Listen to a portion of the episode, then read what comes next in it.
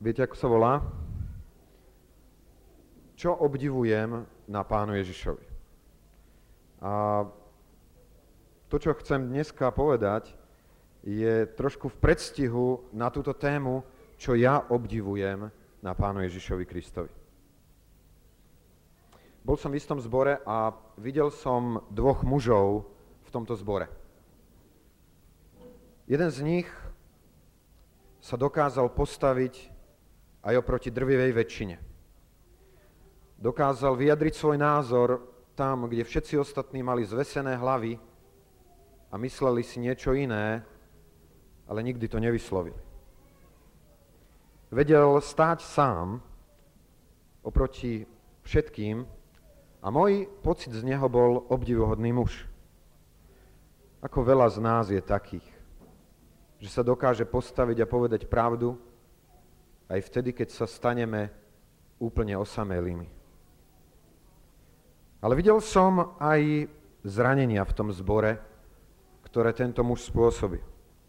Videl som, ako sa postupne vkradla do jeho života horkosť a ako sa nakoniec jeho vyjadrovanie ku veciam stalo nelútosnou kritikou iných, až začal jeho život postupne prepadať.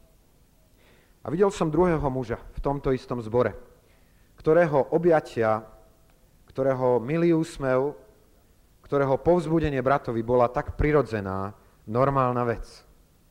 Úplne samozrejme. Jedinečná povaha a charakter. Tento muž však z môjho pozorovania bol zranený pre osamelosť, kritiku. Začal sa báť konfliktov a jeho budovanie iných postrádalo mnohokrát úžasne potrebnú mieru pravdivosti, bez ktorej sa väčšinou nedajú robiť skutočné zmeny vo vnútri ľudských srdc. Obidvaja títo mužovia boli obdivuhodní. Svojím spôsobom jedinečný. Ale ako keby postrádali niečo vzácného, čo bolo vložené do života toho druhého. Nie je dnes vzácna pravda? Nie je dnes v tomto svete, v ktorom je tak veľa podvodu a klamstva, vzácna pravda? Viete, keď len v úsmeve spomeniem na tú reklamu, že starú, že vyperí aj úzel, aj v úzle, tú špinu. Potom, keď príde niekto reklamovať na poštu, že nevypralo v úzle. Však to je len reklama. Klamať je povolené, ak je to reklama. Žijeme v takomto svete, kde klamstvo je normálne a bežné a preto pravda je tak nesmierne vzácna. A na druhej strane nie je vzácne vidieť dnes v tomto svete, v ktorom žijeme plnom egoizmu, lásku a milosť, milosrdenstvo, ochotu odpustiť, ochotu prijať. Jednoznačne je to vzácne. Ale viete, čo je ešte vzácnejšie ako tieto dve veci separé? Vtedy, keď sa tieto dve veci spoja do jednej. A o tom hovorili kedysi v proroctve, eh, mohli by sme povedať, Korachovi synovia. V tom 85. žalme ako ich túžobný vzlik voči Bohu, po tom, čo hovorí, navráť sa zase k nám, Bože. Či sa naveky budeš hnevať na nás, ukáž nám, hospodine, svoju milosť a daj nám svoje spasenie, hovorí na záver 11. verši, milosť a pravda sa, sa stretnú. Tie dve veci, ktoré sa niekedy zdajú, ako keby neboli kombinovateľné, lebo buď sú ľudia, ktorí sú orientovaní jedným smerom, alebo druhým smerom, tieto dve veci sa stali jedným. Viete kde? Kde sa milosť a pravda stretli? My sme si o tom čítali dnes. Pozrite si to Evangelium Jána, prvú kapitolu, ten 14. verš. A on, totiž Pán Ježiš, to slovo, sa stalo telom a stánilo medzi nami a hľadili sme na jeho slávu, na slávu ako jednorodeného od Otca a bol plný milosti a, a pravdy. V ňom tieto dve veci sú spojené dohromady. A chcem vám povedať hneď na úvod, som presvedčený o tom, že nikdy na tejto zemi nebudeme vidieť spojenú milosť a pravdu, ak by to nebolo z Boha. Skúste pozerať na životy ľudí okolo seba. Kde môžete vidieť spojenú milosť a pravdu? Je to jedine tam, kde v živote takéhoto človeka koná Boh. Keď Ján to vyslovil na začiatku svojho evanília, že my sme chceli vidieť Boha a bol nám zjavený v Pánu Ježišovi a ten Boh je plný milosti a pravdy, tak som sa pýtal v duchu Jána a hovoril som mu, Ján, skadial si to tak zistil, že bol plný milosti a pravdy? Čo ťa tak zaujalo a oslovilo v živote pána Ježiša, kde si videl tieto dve veci spojené dohromady? A tak som šiel postupne tým evaniliom Jána a nedostal som sa ďaleko. Prešiel som len niekoľko textov, v ktorých som mohol jednoznačne vidieť, že keď Ján píše, videl som ho a bol plný milosti a pravdy, že vie, prečo to napísal. Mohol by som začať možno takou situáciou, kedy pán Ježiš bol na jednej svadbe. Na jednej svadbe, ktorá sa dostala do veľkých problémov. Viete, aká to bola svadba a do akých problémov sa dostala? Svadba v Káne Galilejskej, kde im došlo, došlo im víno. Nemali dosť vína. A matka pána Ježiša príde za pánom Ježišom a hovorí mu, pane, sú v probléme. Vieš, čo sa im stalo? Nemajú vína. A pán Ježiš sa otočí ku svojej matke a hovorí, čo povedal?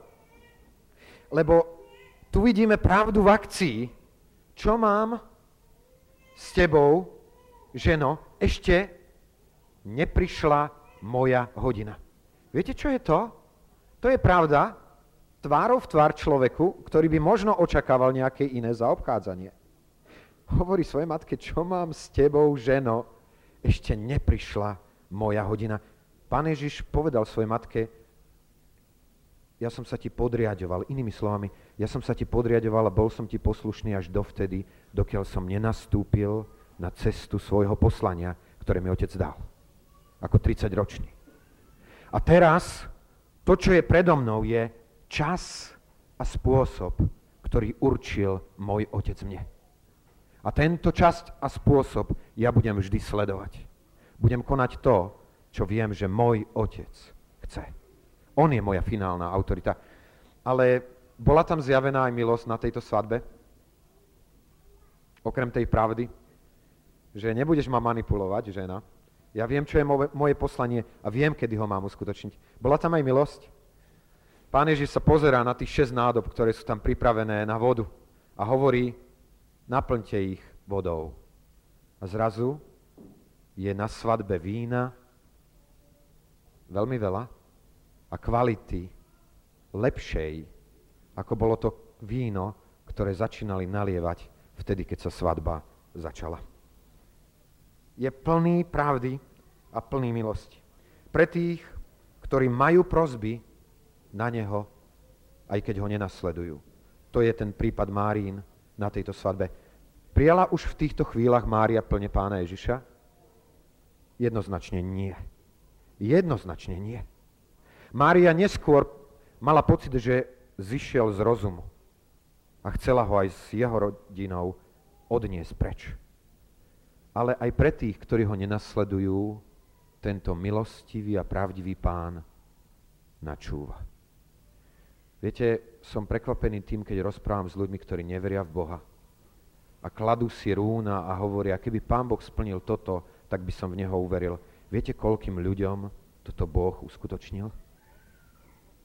Viete, koľkým odpovedal na takéto testovanie a skúšanie, že splnil to, o čo si prosili? Lebo je milostivý, lebo je pravdivý. Pán Ježiš sa prejavil ako plný milosti a pravdy pre tých, ktorí sa o neho zaujímali. Spomente si tam na začiatku Jánovho Evanielia, prišli za ním dvaja učeníci a povedali mu, pane, kde, kde bývaš? Povedz nám, kde bývaš. A ako pán Ježiš reagoval? A tu je tá plná pravda, ktorá sa v ňom ukrýva, že im povedal, poďte a vycte. Že sa stal úplne priehľadným, transparentným, že ak tam mal povedzme jednu izbu, takže ich do tej izby voviedol a že im ju celú ukázal. To je plná pravda. Ale bola tam aj milosť. Viete prečo? Lebo oni u neho v ten deň zostali na návšteve. Viete, jedna vec je pozvať niekoho do bytu, že poď sa pozrieť, ako to tam mám zariadené, a druhá vec je ho hostiť. Pán Ježiš bol plný milosti a pravdy. Viete, koľko je dnes ľudí, ktorí sa skrývajú pred inými. Koľko aj z nás dnes na tomto mieste je ľudí, ktorí majú na sebe dnes založenú masku ktorú si nezložia z tváre. Ktorú si budú držať na tvári obidvoma rukami, pretože sa boja toho, že keby sa odkryli, že by to prinieslo zranenie. Boží syn vedel o tom, že, že byť tva- transparentný a priehľadný znamená zranenie. Je to tak?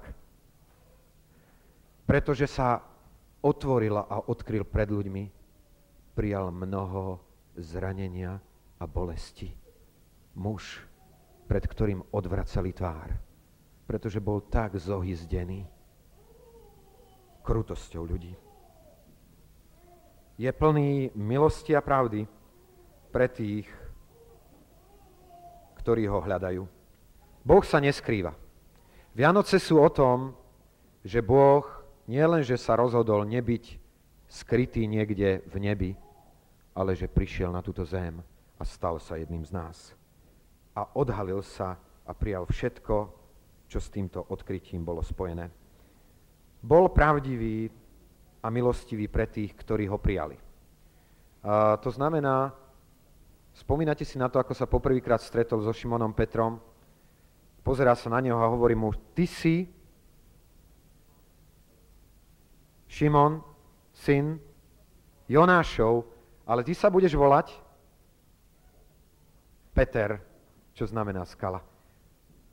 Všímate si, ako milosť a pravda je v týchto slovách prepletená? Viete, čo bola pravda? Že ty si Šimon, syn Jonášov. Pán Ježiš detailne poznal každého človeka až do hlbín jeho osobnosti. Na jednom mieste je to napísané tak, že nepotreboval, aby mu ktokoľvek o komkoľvek, čokoľvek povedal, pretože on vedel, čo je skryté v každom jednom človeku. A chcem vám povedať, ak postrádáte dnes priateľa, ktorý by vám povedal pravdu o tom, kto ste a aký ste, tak je jeden priateľ, ktorý hovorí pravdu. A to je Ježiš Kristus. Ktorý ti povie pravdu o tvojich zlyhaniach, ktorý ti povie pravdu o tvojom hriechu, ktorý ti ukáže svojim duchom, na veci, ktoré nie sú v tvojom živote v poriadku, ale súčasne je plný milosti. A preto ti povie aj, ty si moje milované dieťa, za ktoré som zomrel a preto budeš iným, akým si sa narodil. Áno, dáva nádej na zmenu. Dostali sme v týchto Vianociach pozdrav z Albánska od eh, Esterkinej sestry a ona tam píše niečo o tom, aké je zmýšľanie Albáncov. Tu v Albánsku ľudia majú zafixovanú jednu vec. Taký, aký si, taký budeš a taký aj zostaneš. Majú dokonca aj príslovie, ktoré hovorí, že vlk síce mení svoju srst, ale kožu mu nikto nezvlečie. A Mia ďalej píše, mali by sme veľmi peknú perspektívu v úvodzovkách, keby toto bola pravda. Ja sa denne teším z toho, že nemusím ostať napríklad taká podozrievavá a nemilujúca, aká som. Milosť a pravda v kombinácii robí to, že mení ľudské životy. Nie len, že ukáže na to, aký si, ale ukáže na to, akým budeš keď jeho život mu celkom odovzdáš. Pán Ježiš ukazuje svoju milosť a pravdu pre tých, ktorí sú jeho a sú zmetení. A dokáže im ju ukazovať po kvapôčkach. Máte pocit, že by sme zniesli všetku pravdu naraz? Som presvedčený, že keby sme v jednom momente mali Bohom odhalené, kto v skutočnosti sme, bola by to taká trauma pre nás, z ktorej by sme sa nespamätali. Preto Pán Ježiš vie, ako dávkovať pravdu. Svojim učeníkom pri tej poslednej večeri, vtedy, keď im tak veľa chce povedať, nakoniec povie, ešte by som vám mal mnoho čo povedať, ale teraz nemôžete zniesť. Ale keď príde On, ten duch pravdy uvedie vás do každej pravdy. Pán Ježiš zdieľal tú pravdu so svojimi najbližšími postupne. Je pravda o pánu Ježišovi, že nalomenej trstiny nedolomí a tlejúceho knôta nevyhasí. Viete, mali sme túto sobotu takú zvláštnu skúsenosť. Sme sa tu pripravovali práve na program a, pred Kalinovom a prišiel brat Peťko Nosál a hovorí mi veľmi vážnym výrazom v tvári a hovorí mi, Tomáš, prosím ťa, modlite sa za nás. Ja hovorím, Peter, čo sa stalo? Peter hovorí, Radka sa nám nevrátila domov. Odchádzala včera na obec z Čiech a dodnes, doteraz nie je doma. Chodili sme každú na každý autobusový spoj počas celej noci. Ona neprišla. Pýtal som sa, či môžem ísť za Mackou a sedela v aute. Tak som ku nej prišiel a hovorím, Macka, a ona mi hovorí, tak sa otočila a hovorí, to mi keby si vedel, koľko veľa zlého som urobila v poslednej dobe. Ja som ho chytil za ruku a hovorím, Macka, pamätaj, že náš Boh je milostivejší, ako si my vieme predstaviť. Viete, môj drahý, ja chcem vám povedať veľmi otvorene a úprimne, jeho milosť vidia tí, ktorí vidia pravdu o sebe. Tí, ktorí nie sú ochotní vidieť pravdu o sebe, nikdy nebudú vidieť jeho milosť. Preto na Margo farizov a zákonníkov, ktorí sa skrývali za svojimi maskami, povedal, beda vám, Nepomôže vám to, že sa tvárite zbožne. Jedného dňa budete stáť pred súdom. Na margo tých, ktorí boli zlomeného srdca a ktorí hovorili, odpúsť. Ktorí sa nezmohli na slova, len plakali a umývali svojimi slzami jeho nohy. On hovorí, komu bolo mnoho odpustené, ten mnoho miluje. Mal slovo zmilovania nad tými, ktorých všetci odmietli. Môj drahý, dodnes Ježiš sa nezmenil. Viete, prečo to viem? lebo ho ako plného pravdy a milosti smiem poznávať vo svojom osobnom živote. Koľkokrát by som ja už zlomil palicu nad sebou, ale on ju nikdy nezlomil. Vianoce nie sú o programoch, musím vám povedať veľmi úprimne otvorene. Vianoce nie sú o programoch, Vianoce sú o stretnutí človeka s Bohom v Ježišovi Kristovi. A ja ťa dnes na tomto mieste ku ničomu menej ako ku tomuto stretnutiu chcem pozvať. Možno je tu niekto na tomto mieste, kto ešte nevidel toho, ktorý je plný milosti a pravdy. Chcem ti povedať, že má záujem na tom sa dnes s tebou stretnúť. Ja dám teraz krátučku chvíľu ticha pre tých, ktorí možno dnes si uvedomili, že Ježiš Kristus je živý. Pretože sa dotkol ich srdca. A chcem vám dať príležitosť, ak mu chcete dať svoj život. Ak mu chcete dnes povedať Ježišu, viem, že som mnoho v mojom živote premárnil. A viem, že je v mojom živote diera, ktorú nikto nemôže zaplniť, len ty. Prosím ťa, príjmi ma takého alebo takú, aká som. A ja ti chcem povedať, že on je pripravený vstúpiť do tvojho života dnes. Bez ohľadu, že to moje srdce niekedy vyzerá horšie ako ten chliev. On bol ochotný tam vstúpiť pred 2000 rokmi a je pripravený sa tam znovu narodiť dnes. A to je obrovská nádej a šanca pre všetkých nás na tomto mieste. Je plný pravdy a je plný milosti. Poďme k nemu. Skloňme svoje hlavy a buďme chvílinku ticho pred jeho tvárou.